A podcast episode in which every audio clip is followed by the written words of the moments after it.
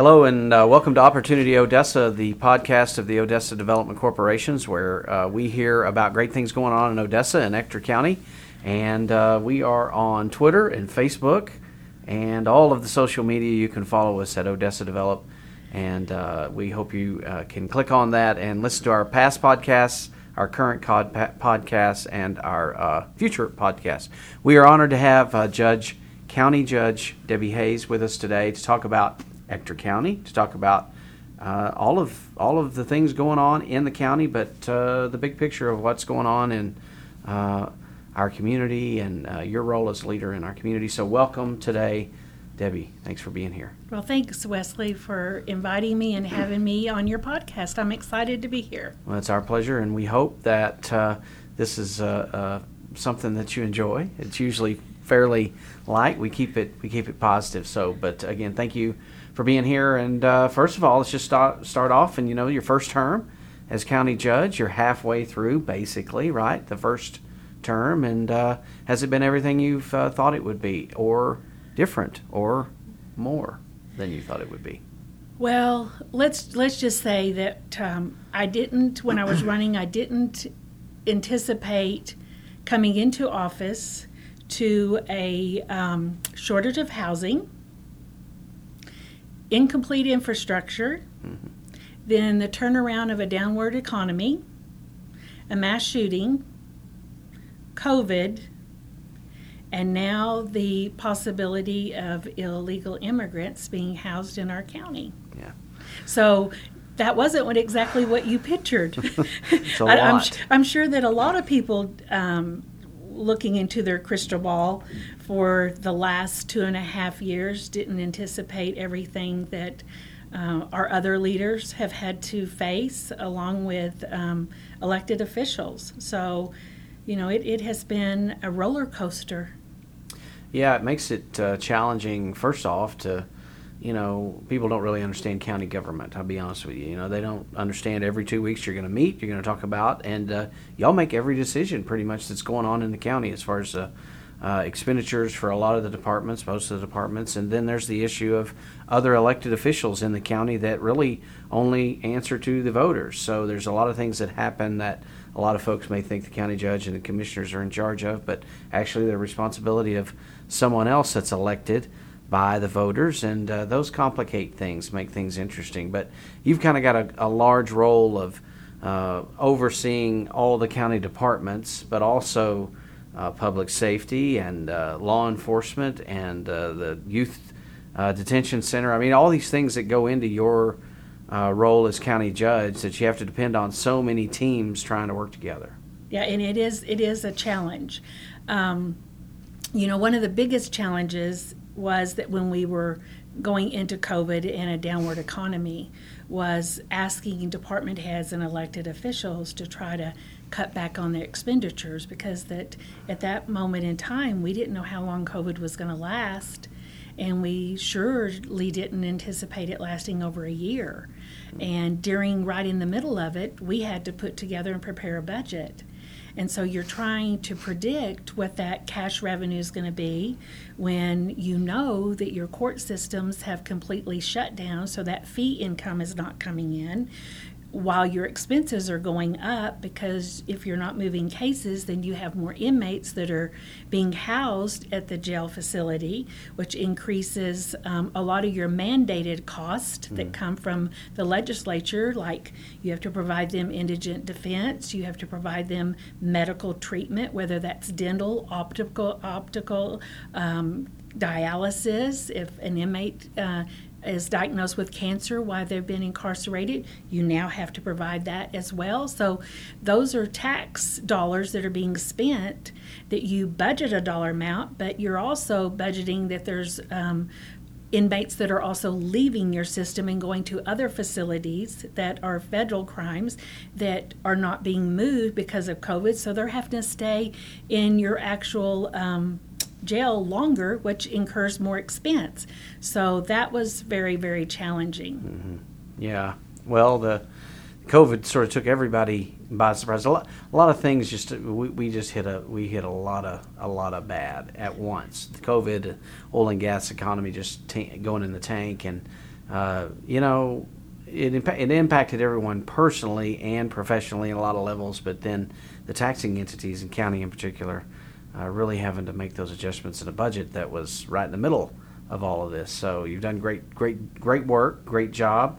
Well, thank you. Halfway through this this budget cycle, I'm about to have to start this all up again, right? I mean, it's just this uh, never-ending cycle, and uh, the numbers really aren't that much better uh, at this point. Uh, sales tax, different things like property taxes are down, so continue to be challenging. And, and it will be. And, and so what you have to do is you have to look at a bigger picture. Um, you have to look at how can you increase that revenue at a faster rate than what that rate was during COVID or before COVID so that you can catch yourself back up. Um, so those are things that we're looking at. We're looking at the sales tax dollars being uh, are coming up a little bit more than what we anticipated. We were very fortunate that in 2019, when we started collecting sales tax dollars, that um, that was they were not being used in that year's budget.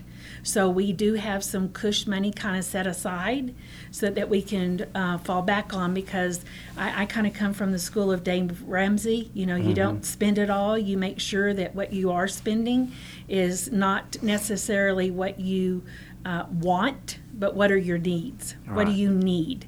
And there are certain needs that the county does need, uh, regardless of big uh, vision that you might have, because you want them to have bigger and better things, but there are needs that you have to uh, focus on. And some of those needs are a youth center. Um, while we've gone through COVID and um, our youth crime has increased, um, the last thing I want to read about again is a 16 year old who um, shoots a 14 year old. Mm-hmm. You know that that that's that's not what you want to read. You want better for our youth. Right. You want our youth to be able to learn a different lifestyle than a life of crime that they've been around. Um, we have determined that there are a lot of the kids that have, were in our youth center years ago are now in, in our jail. And so it's a cycle that I feel like as our community and as a leader, we should find solutions to break that cycle of life and not just turn the cheek and go that's just the way it's always been in our community right. because i don't like that answer yeah. i want better for our kids i want better for our community and i want our our our kids to feel safe on our streets and you know speaking of safety and speaking of future and i'd love to hear uh, you know we, we like to hear a little bit about your goals and uh, things that you do see coming up on the horizon that, that you're you think you're going to be able to to work through even in this current situation. Because I you know I'm kind of one of those ones that kind of light at the end of the tunnel and uh, glasses half full hopefully and uh, I think we're almost turning a corner here and we're really heading in some good directions. So do you agree with that? Do you think you think our future is is still pretty bright no, I, I, think our future is, is definitely bright. I think the light is is glowing at the end, and if everybody will just stay focused on that and moving in a forward direction, I think it's moving forward. I mean, you can see it around our loop with all the construction. Mm-hmm. You know, individuals will complain about um, the construction around the loop, and for me, it, it, it's like don't don't complain. That's progress. That's us moving forward. Um, the the new exchange is going to be at 87th and Andrews Highway because of all the construction in Beatbo. You know, before you'd have cars that would flood right there by that 7-Eleven. Now it's going to be leveled out. Um, there were we've lost five individuals at that intersection, so that was a that was that was a need. That wasn't yeah. just a want. That was a need that we needed to help save lives, and that's what we need to be doing with our infrastructure and roads. You know, one of the things like the the juvenile center, that's a light at the end of the tunnel. Um, right now, what's um, really has come to the Commissioner's Court attention is the current library. You know, the library was on the last agenda of what to do with the library. And the library, um, for me, um, is is a is a necessity. Even though a lot of people use internet to try to do um, searches instead of the library, or they use books on audio, the, the library serves a lot of different functions. It's a place for uh, mothers and, and their children to come that don't have internet. So we know that broadband is uh, not accessible on the west side of town in a lot of areas. So there's a lot of those families that use the library. So you have to ask yourself, do we want to put millions of dollars into the library and give it a, a, a facelift? Right now, when you walk into it, when you leave uh, Midland County and you smell their sewer system, that's what it smells like when you walk in your current Ector County Library every day. That's what it smells like because the sewer system inside that building, the piping is so old. Mm. So it leaks. It leaks a gas that causes that smell. So is that what we want to do? Or do we want to relocate the library where it's closer to the Marriott, where it's a family attraction, um, to where it brings us into the 21st century? So that it's not just a, a book facility, it's actually a teaching facility that will actually maybe have um, films that will teach our children about the Constitution, about the Bill of Rights, mm. that will teach them why it's important to exercise and watch their health and uh, what they eat. Um, it will teach them about astrology. So are those things that we really want for our community is that when you see them leave the Marriott, it's a mom and a dad and two kids, and they're walking to a family attraction that's now your community library. Mm. So, yes, do I look and think that the light's brighter at the end? Yeah, sometimes I, I get so excited that I think so far outside the box because I want better for this community.